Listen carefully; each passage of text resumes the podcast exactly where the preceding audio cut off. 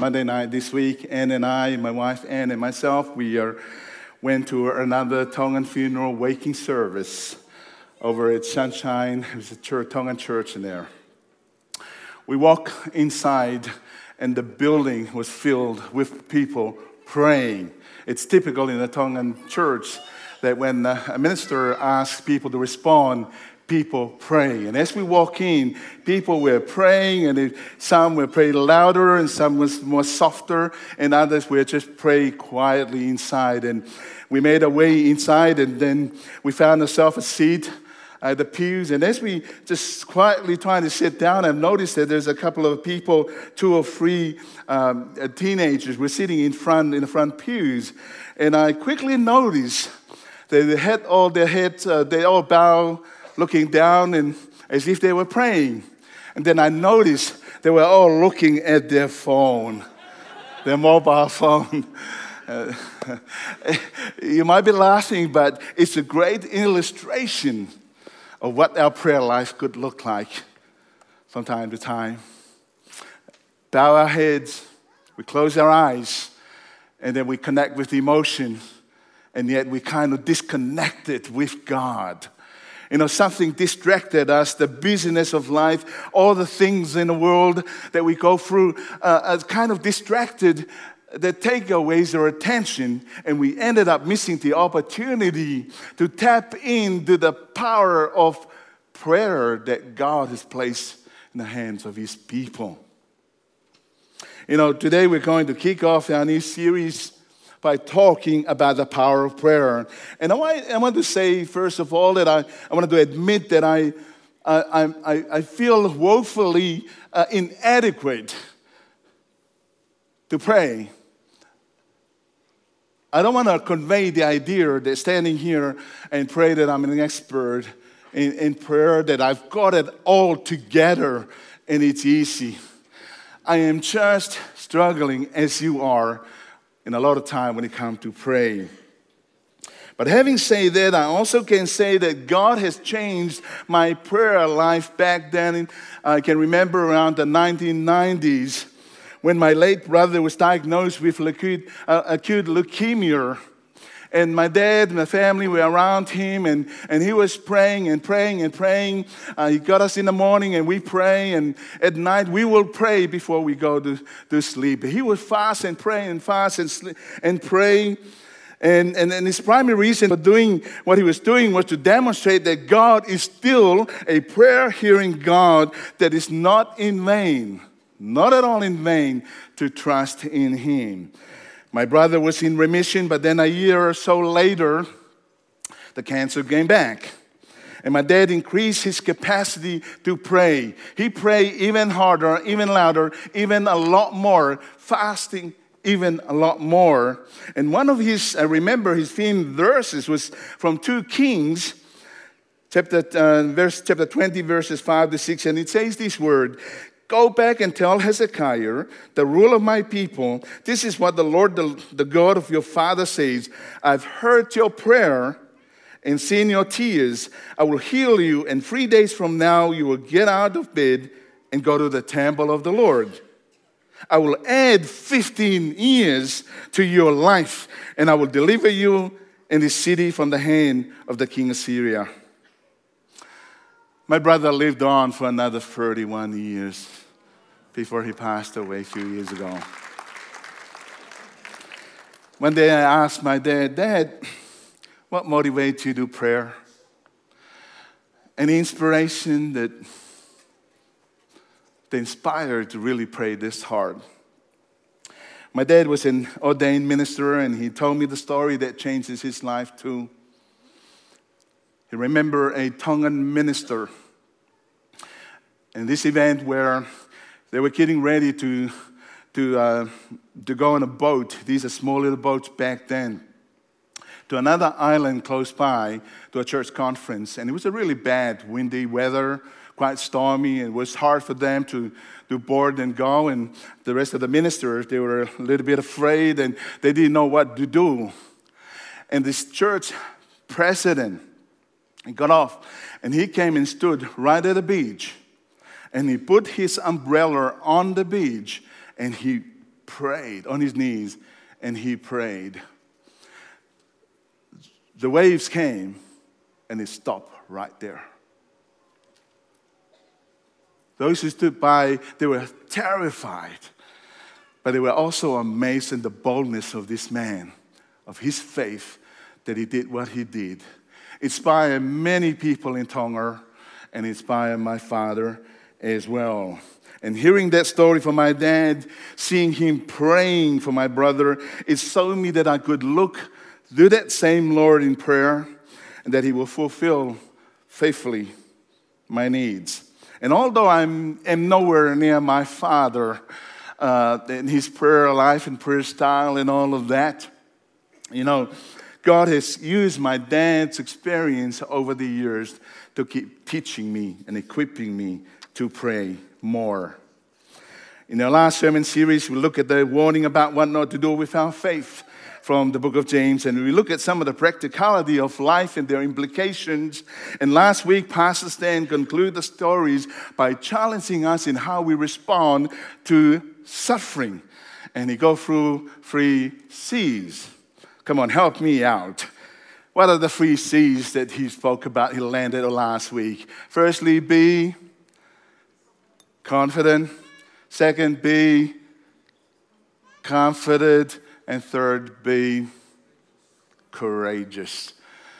If you got all three, you can leave now. You can go home and switch the TV on. You got it. If you didn't get any right, all right, you're, it's your first Sunday here. I can understand you haven't caught up with it. If, if it's the first Sunday, and if you haven't been following our sermon series, I want to encourage you to uh, uh, go online and have a look at our uh, last sermon series. Uh, in particular, it's so crucial that you do because it has a lovely link to what I'm about to say this morning as a launch to our to our um, to our series. And when you think that what, what we landed on last week was the highlight, was the climax, was all that James had to say in his letter, in his epistle, in this five chapter, when you think that he's done, he's got nothing else to give, he wasn't done. There's a few more verses in chapter five. The icing on the cake was yet to come. Let me explain. So let me read. Uh, if you turn with me to chapter 5, and I'm just going to read the first few verses before we landed on those key verses up there on the screen. Um, chapter 5, verses uh, 13 to 18. Is anyone among you suffering? Let him pray. Is anyone cheerful? Let him sing praises. Is anyone among you sick? Let him call for the elders of the church and let them pray over him Anoint him with oil in the name of the Lord, and a prayer offering in faith will restore the one who is sick, and the Lord will raise him. And if he has committed sins, they will be forgiven him. Hopefully, we can do a lot of that when we come together and pray in those Sundays. Therefore, confess your sins to one another and pray for one another so that you may be healed. And then he said, The effective prayer for a righteous man can accomplish much. Well, the power in this context is really refer to the competent, to, the, the, the, the, the, the, to all those three C's that we, we've been talking about. Keep that in mind. He's talking about the power of the righteous man the confident, the comfort, the, the courageous, and the competent that he has. Accomplish much that's translated to work and operate an effective prayer the effective prayer of a righteous man can accomplish much. Elijah was a man with a nature like ours. And he prayed earnestly that it might not rain. And it did not rain on the earth for three years and six months. And he prayed again, and the sky poured rain, and the earth produced its fruit. It's a very, it's another translation to what I put online, talking about the same thing. You know, I hesitate a little to try and explain this passage because there are different understanding, different interpretation to what these different opinions about what it means But most people think that this is a passage about physical healing. But I'm convinced that this is not quite the idea here. And let me explain. First of all, it's so important that we understand the context of these texts. James is here that the context is his book is about suffering and not so much about healing. He's writing his letter to an assembly of Jews, and he heard Pastor Stan talk uh, about that throughout his, this letter. They're called in verse 1 those who are scattered abroad. They left Palestine, they left Jerusalem uh, following the uh, persecution of Acts chapter 7 and Acts chapter 8. And they find themselves out somewhere in the Mediterranean uh, in hostility. And James is here writing to them in the midst of stress and persecution, temptation, and trials that the world is bringing to bear on them, to exhort them to stay faithful. And it was tough. It was like a battleground for them. And James begins today's text, which is the beginning of the paragraph, with the question Is anyone among you who is suffering? And notice that doesn't surprise us because that's exactly what he's been talking about right through. Anyone suffer? Let him want. Let him pray. And these 13 the verses 13 to 18 are all about the subject of prayer, not healing once again. Please don't get me wrong. That is, you know, it's about disregarding the fact that, that James ignored healing as if it's not important to him. And I was crooked this week and I needed to get better for this this morning. And I've been at the, that, at the, at the Peter Max Hospital and I've seen and needed that healing. Just last night, a friend of mine, close friend who live in Manor Lakes, just posted a message to his friends and family. His wife's only got one month to go with, his, with her cancer. And, and it's heartbreaking, that longing for healing.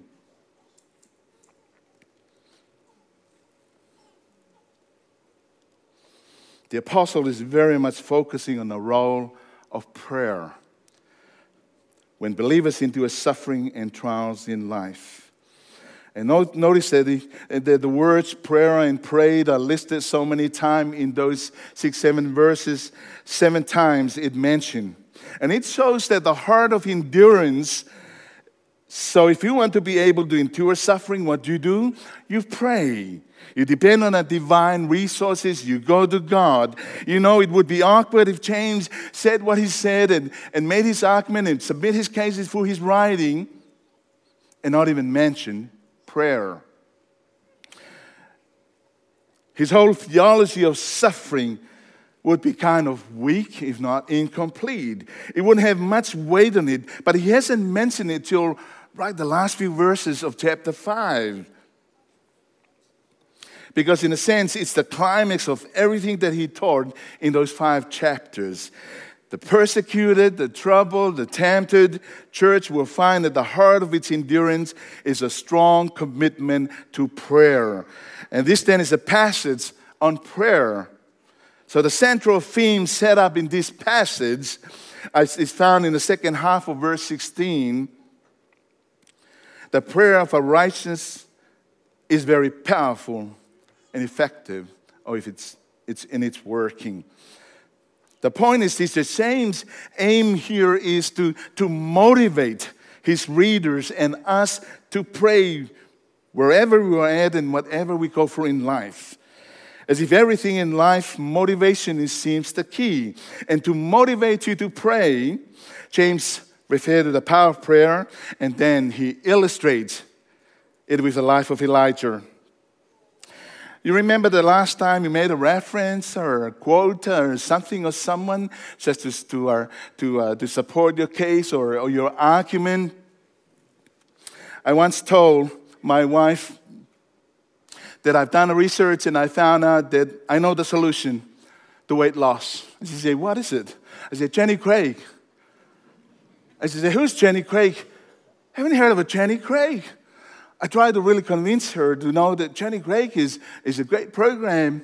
And say, How do you know that it's working? I say, Look at, look at the TV, look at the, look at the TV, look how many people. I say, Do you know those people? I say, No, I don't. Then how do you know it's working? Are they Tongans? Just trying to get really, really close to the heart that I'm Tongan that makes sure it's going to work to me. I said, they're not Tongans. Do you know any Tongans? No. It's the end of the story. Didn't go down that pathway. In the world of research, particularly in university, you do a literature review, you look at the work of people that have done researches in those areas. And when you start writing and, and start working on your, on your thesis, you start to quote. You quote some of the work they've done to be able to support your argument and the direction and the hypothesis and so forth. But if you quote people or something that is not quite well known, then your support then your thesis is not as strong. Your resources were not as supportive when they are unreliable. Generally, most of the people you refer to are people that are known in those academic field.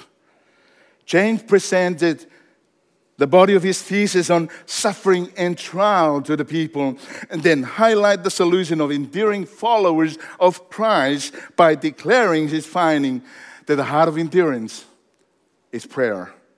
And then he made reference to someone who is known in the Jewish world, and his name is Elijah.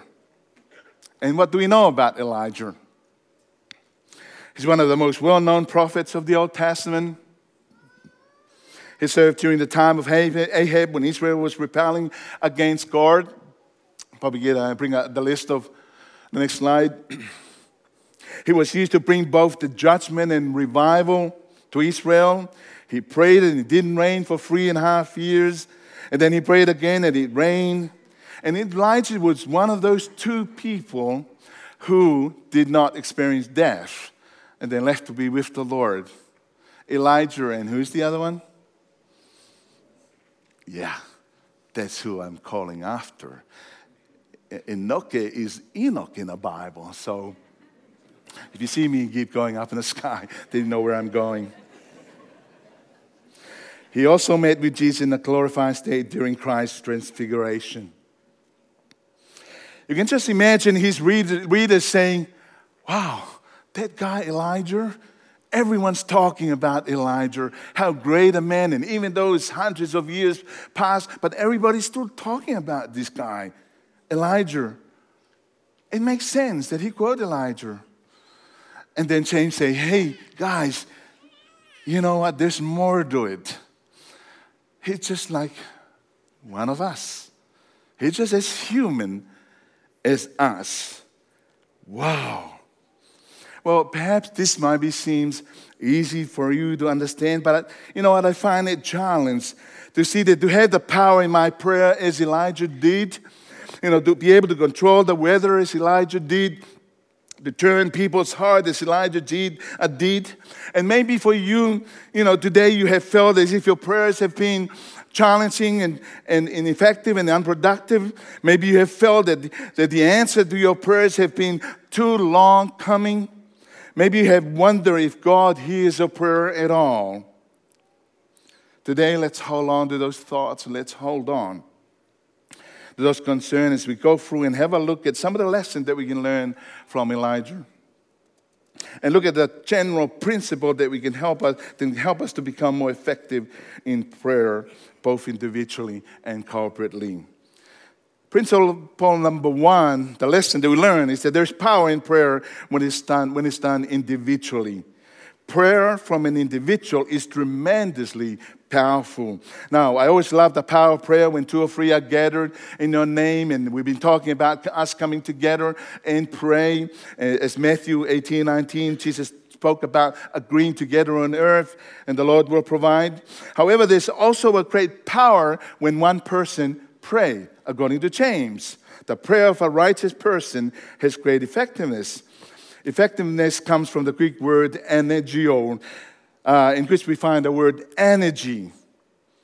This is great energy. There is vibes in the prayers of a person because of one individual prayer, the waves stop at the umbrella. Because of one individual prayer, God stopped the rain for three and a half years and helped bring the nation of Israel to repentance. Now, here's the lesson that we can learn much good goes unaccomplished when individuals neglecting prayer. In Ezekiel 22 30, it says, I look for a man from among them who would repair the wall and stand in a gap before me on behalf of the land so that I would not destroy it, but I found no one. Elijah reminds us to consistently stand in the gap for our family, for our leaders, for our community, for our nation, for our world. God hears our prayer in even if you are the only one praying and he moves the heart of God. Secondly, there is power in our human righteousness. Now, what does that mean? Does that mean that we have to be perfect? Does that mean that we have to be holy and righteous before we activate that power? Well, in 1 Timothy 6:11 it says we need to pursue it. In the Gospel of Matthew 6, he said that if we first a hunger for righteousness, he will fill, fill us with it. Philippians 3 9 says that the righteousness is through faith in Christ. It comes from God and is by faith. So, righteousness here is not the same as perfection. Mistakes we often make. It means that listening to God when He lays something out in our hearts to do is about uh, obedience, it's about discipleship, it's about growing, it's about spiritual maturity, taking responsibility for your action and thoughts. That's intentionality. That is a willingness, mature in faith, and that counts as righteousness. And the prayers of a righteous person are powerful and effective. And James said, The prayer of a righteous person has a great effectiveness. Elijah is because he separated from the compromise of Israel, who worshiped Baal and separated, separated themselves from God there was great power in the prayers to bring change to the nation.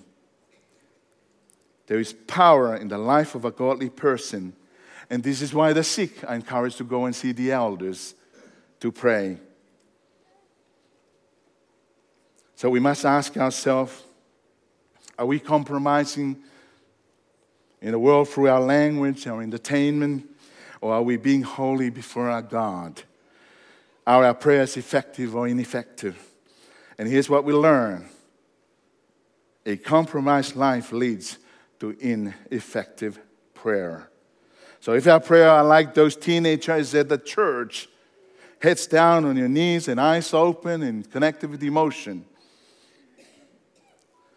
then don't expect our prayer to be as effective according to James. It's not righteousness.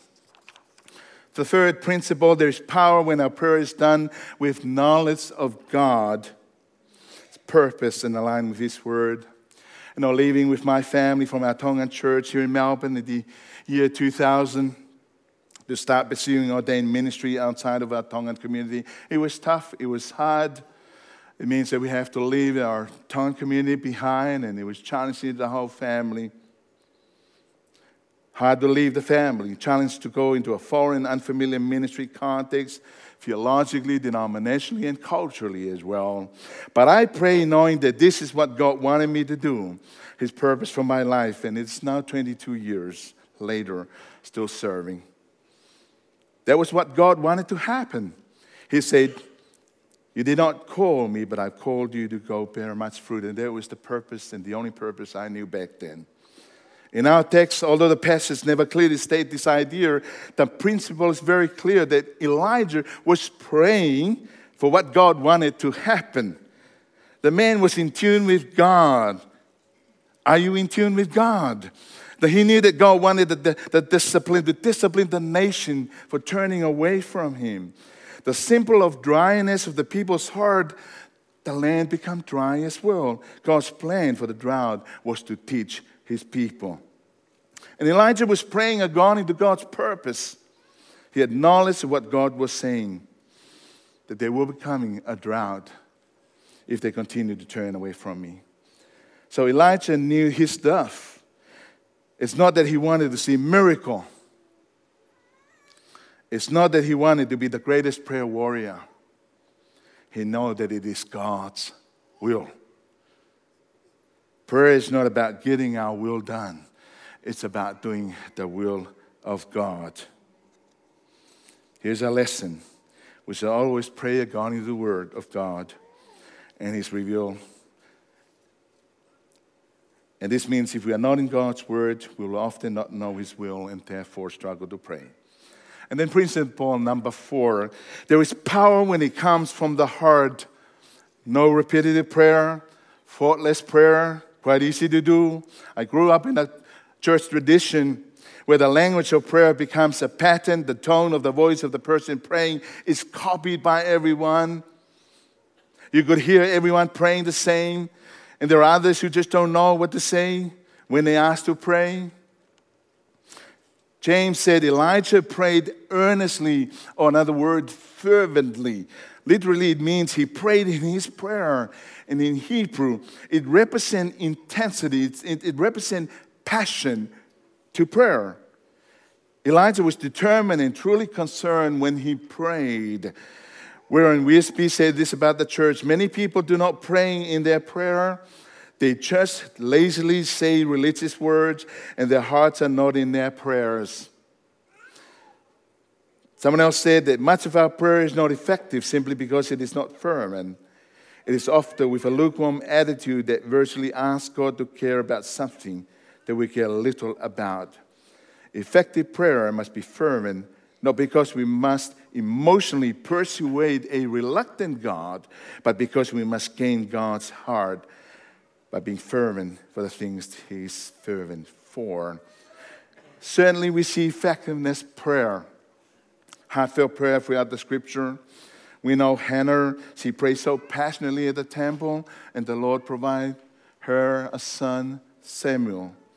Jesus Christ was in the garden. He was so fervent in his prayer that it says the sweat of blood became like a droplet of the sweat became like a great droplets of blood. And when he realized that this, the cup will not be removed, then he prayed that the Lord will resurrect him from this impending death. When we pray, do we really mean what we say? Are we really reaching out the heart of God with our heart when we petition him?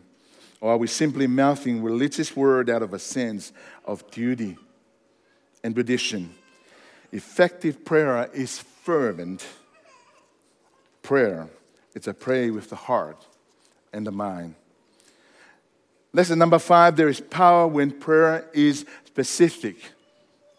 What does that mean? Elijah's prayer simply for rain not to come, and rain didn't come.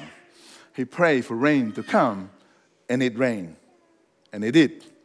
Not that Elijah didn't simply pray broad prayers about the judgment, for judgment, and then broad prayers for blessing. He prayed specifically. And I think we should ask specific requests to God as well. We do have a prayer chain, and often when people send a prayer, over 100 people are involved in the prayer chain. And often when people submit a prayer request, it is specific, and we tend to follow up specifically. Sometimes when we can't discern what to be, how to be specific, perhaps Romans 8:26 say is helpful. The Spirit help us in our weakness, for we do not know how we should pray. Elijah was specific in his prayer. Don't be afraid to pray short and specific, but with heart of passion. And lastly, principle number six there is power when prayer persists. I sat down with a family this week and we talked, and she shared how she and her husband pray for 11 years they'll get a visa to stay and live here in Australia. After 11 years, one night, they almost give up being overseas. They receive a message calling saying, Here is a visa. And they're back to Australia and they're here with us today. 11 years, continue to persevere praying to God. Pray, Elijah prayed seven times. Six of them was a no until the seventh time it happened. We need, to do, we need to do the same. We need to pray and not lose heart according to Jesus. I want to draw a summary again, going through the six points to recap. There is power when prayer comes from individual. Imagine a collective of individual praying together, as Pastor Stan said, in the next 21 days. There is power in our human righteousness when we are yearning to live righteously in His righteousness. There is power in knowledge when we come to know the will of God and not ours. There's power in heartfelt attitude towards prayer. There's power in specific prayer that is direct to God. And there's power in persistent. Here's the application from James. We should be motivated to pray. The question is Are we faithfully praying for our families, our loved ones? Are we praying for our church, our communities, our cities, and our nations? Are we motivated to pray? Well, if you're not convinced yet, I want to ask three questions that I hope they should motivate every single one here today. Do we live in overwhelmingly ungodly times in our day and age? Often the daily news is enough to get you depressed. You hear the atrocities of war. You read about the degradation of morals in our country. You hear about the horrible decisions of our courts and, courts and our government. And you despair. What do we do? Easy to complain we need to get down and pray. With Elijah, sometimes we may need to pray for drought, recognizing that the drought we pray for will dry up the well where we drink from. Sometimes, although we think that our nation has hit the bottom, it hasn't. Because if people do not, if people do not sense their need for God, there will not be genuine repentance. But when God hits our nations, our cities will be in genuine repentance. With overwhelming catastrophe or withhold his blessings, people will eventually begin to see their need to come back to God. And also, Elijah, at the appropriate time, we need to pray for rain. There are situations the circumstances where it might seem there's drought, that we need to pray. There may be someone you know who, in that situation, pray for God's raining spirit to pour to their place of drought. Pray for repentance, revival, and healing.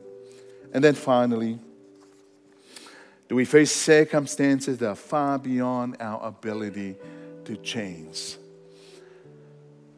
then we ought to pray. A loved one's heart is hardened against the Lord. Only God can break that hardening heart. Pray. You or someone you know has a degenerative disease, as we heard. The doctors have done everything. Pray. Pray for God healing. But pray that there might be a, a delay. And pray for the family because something powerful can still happen. So God sends some overwhelming circumstances into our lives to teach us what Paul learned.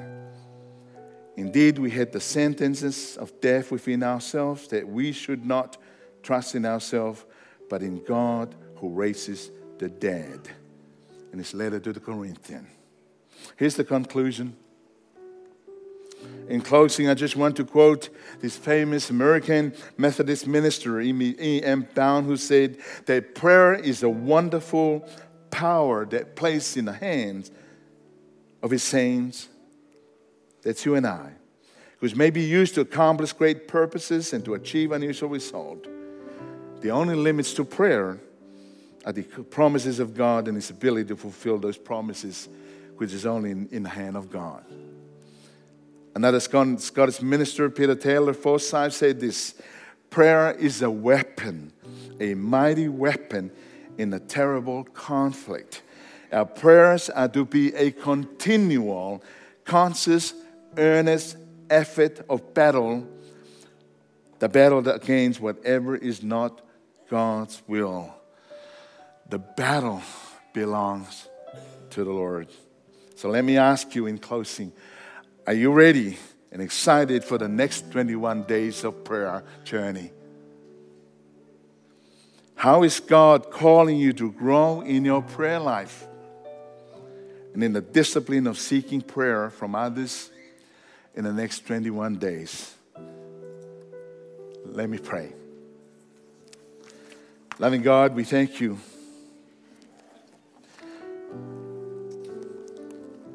for James for teaching us and reminding us of how important it is that we remain faithful in our relationship with you.